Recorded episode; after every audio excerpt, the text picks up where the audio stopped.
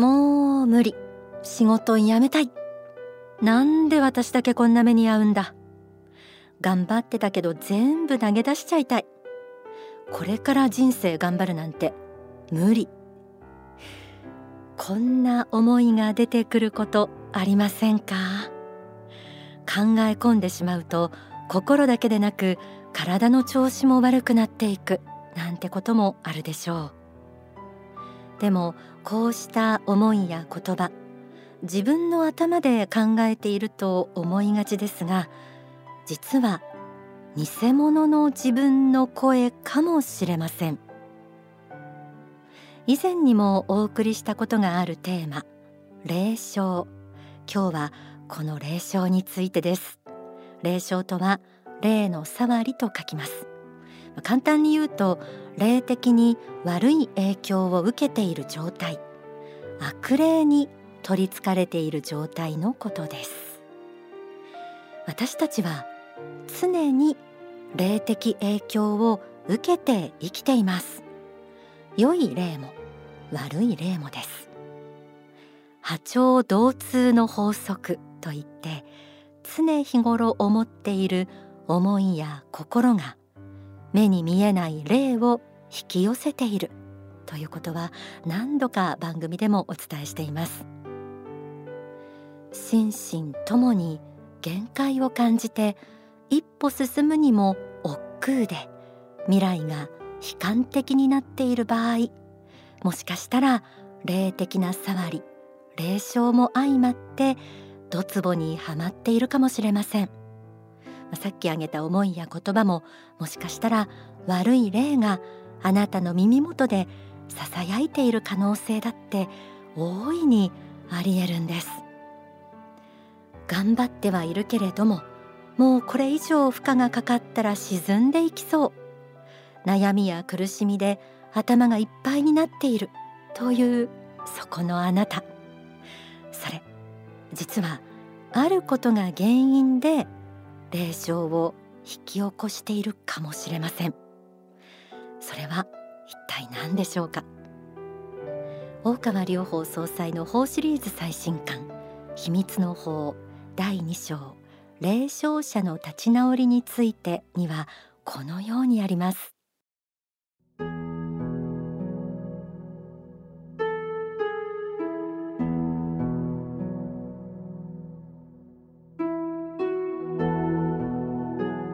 別に何も悪いことをせず通に生活していても例えば自分には負えないような仕事の重みが急にポンとかかるとキャパ越えが起きます。この時に農乱もすれば辛労もしますし人や環境のせいにもしたくなってこれは誰かの陰謀だ悪さだなどと考えてしまうわけです。キャパ超えをしてキャパシティの器を超えたためにできなくなって霊障になるというパターンは特に社会人になり仕事をし始めてからはとても多いのです。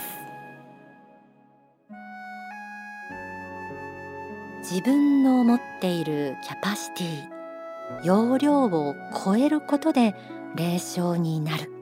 ということでした。悪霊の影響って普通に生活をしていてもキャパ超えしたらなるんですね。え皆さん料理はしますでしょうか？もし4人分の料理を作ってくださいって言われたらいつも料理をしている人なら家族分とかお客様の分とか考えて食材調達や料理の方法盛り付けなどもイメージできると思います。でももしそれが1000人分作ってくださいと言われたらどうでしょうパニックになりませんか料理の専門家ならこなせる量かもしれませんが普通の人ではなかなかこなせる量ではありませんでこのように自分ができる範囲の容量を超えた仕事が来ると何をしたらいいかもわからずあたふたしている間に時間が過ぎパニックになって崩壊状態になる、まあ、今は料理の例えをしましたがこういうこと誰でも経験あると思うんですよね。出題範囲の広い試験勉強をこなさないといけない。仕事場での大事なプレゼン。無理難題なノルマがかかった営業。やって達成できるのか分からずにがむしゃらにやっても目標まで全然到達できないとか。本業と副業仕事と家事の両立。学校と塾のダブルスクールなど選択肢が増えた豊かな現代だからこそ代償として出てくる忙しさもあるでしょう。こんな身近に霊障のきっかけがあったんですね。大きな悩みがあればそれが執着になりそこに魔が狙ってきます。悪霊悪魔は人間のちょっとした心の隙が大好物です。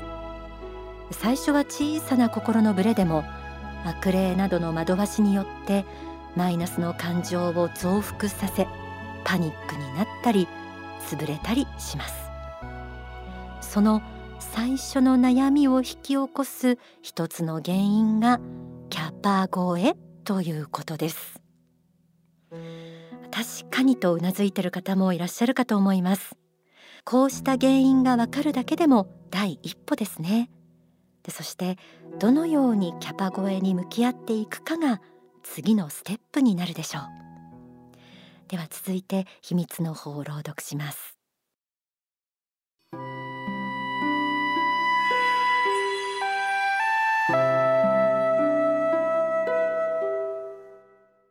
いわゆるキャパ超えが発生するところについては客観的に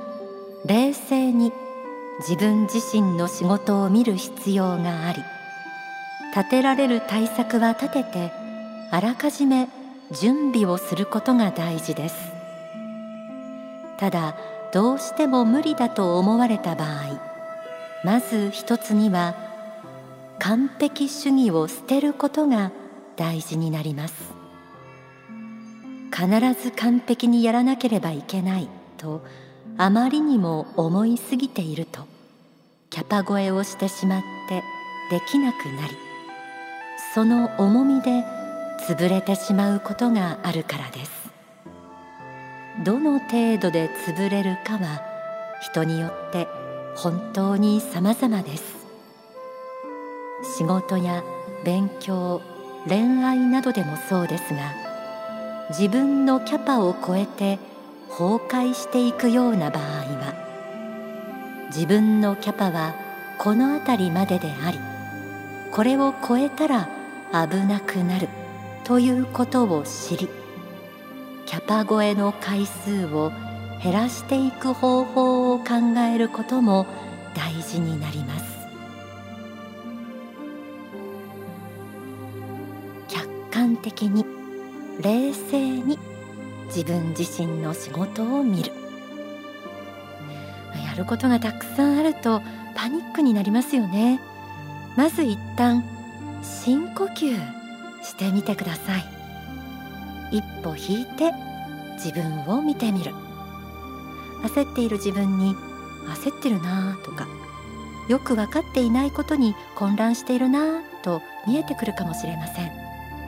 感情だけで物事を見るのを一旦ストップしてまずは冷静になりましょう。そして自分一人の力で全て完璧にやらないといけないという完璧主義の考えを一旦置いてみましょう。できないことも受け入れながら何かその中でも一歩でも問題解決していけないだろうかと考えて実践していくことがコツかもしれません。自分のキャパを知るということも大きなポイントです。料理の例えをしましたが自分の持っている料理の技量やキッチンの仕様なども考えてこの人数分までは作れるなとかこれ以上になると厳しいなということを知ることが大事です。それができると自分では無理な範囲を他の人に手伝ってもらおうというような考えも出てきたり料理道具を増やしてみようとかそうした改良する場所を変えるなど検討することなどもできて悩み解決の道が増えていくでしょう。秘密の法ではキャパ越えの具体的な解決方法も記されています。今回はその中の一つをご紹介しましょう。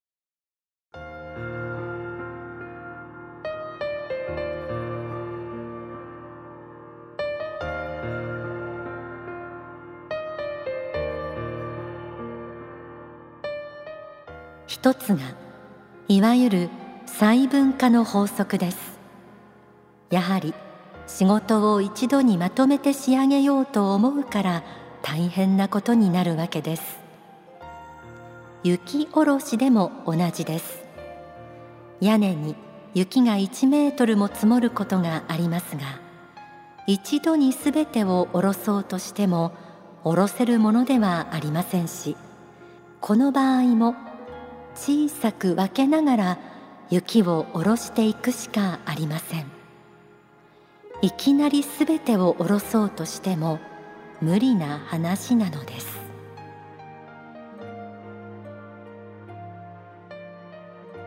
キャパ越えの回数を減らすためのコツが細分化の法則雪下ろし。仕事を一度にまとめて仕上げようと思うから大変なことになる。仕事や家庭の問題が大きい場合は一旦問題を細かく分けてみてください。悩みを紙に書き出してみてもいいと思います。キャパオーバーしている人は何をどう処理していいか混乱しているので紙に書き出すだけでも頭と心がすっきりしていきます。1重要なものや急ぎの仕事。2重要だが今すぐにやらなくてもいいもの。3自分がやらなくてもいいものや実は必要のない仕事に分類する。ここまで来たら1から順番に淡々と片付けていきます。こうしたことも効果的だと思います。短期決戦で一度にまとめて挑もうとするのではなく長期的に計画的にするのもキャパ超えしないためのポイントです。ではここで大川隆法総裁の説法をお聞きください。引き続き書籍秘密の法第2章霊障者の立ち直りについてからの抜粋です。あの霊障になるのは大抵まあ本当悩みの中にあるか悩み苦しみうん迷い等がこの霊障のもとになって、えー、それで、えー、死んで迷っている地獄霊からそう動物霊からいろんなものを引きつけてくることがあるので本当に一定以上の重みかけ続けますと人格が崩壊するっていう現象は本当に起きるんです。で子供時代にかかりすぎるとまあそれは幼児のコンプレックスでまあ、えー、フロイト等が言ってるような、まあ、幼児体験の中で大人になっても抜けきらないものが出てくることもあるんですが大人になってもですねやっぱりそういう失敗体験によるトラウマみたいなものはできることはできるので常に客観的実力を知っておくこと自分自身の客観的実力と他の人の戦力がどんなもんかということをよく見ておくことが大事で、まあ、最終的にはその、まあ、仕事を何かをやる場合に、まあ、勝率はどの程度かということぐらいは、まあ、見通しておくことが、まあ、大事なことでしょうね。まあ、1万人マラソンをやったら1位になる確率はそれは1万分の1が一般的にはそうですよね。だけど自分が平均の人よりは足が速いっていうならまあ5,000万より前には入る可能性は高いでしょうね。招待選手で来てるっていうのはまあそれはまあ上位グループで入る可能性は高いでしょうね。こうした自分自身を客観的に見て、まあ、平均率を見てさらに細分化の原理等を通してこのキャパオーバーでアウトになることをできるだけ下げていくことが、えー、大事だろうと思いますね。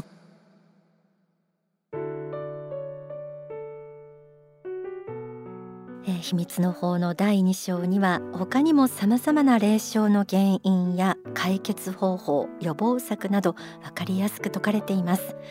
霊障になっていることを自覚できていない人もいらっしゃるのでそんな方が読んでも気づきが得られると思います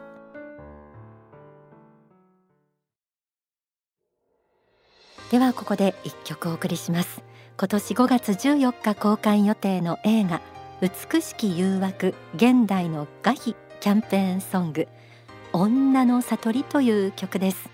作詞作曲大川隆法総裁歌は大川さやかさんです。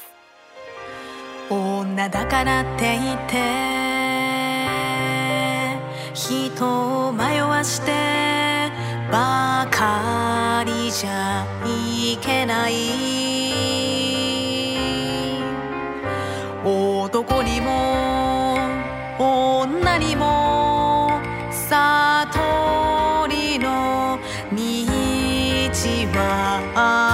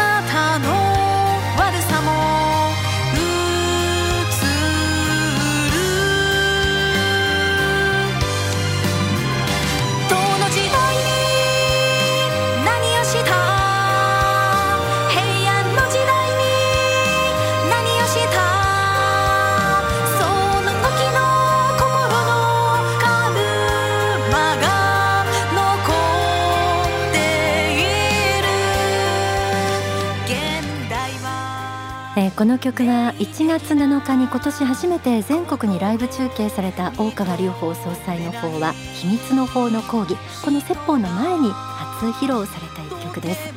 全国の CD ショップ幸福の科学出版サイト Amazon 各種デジタル配信で購入できます。女の悟り」でした。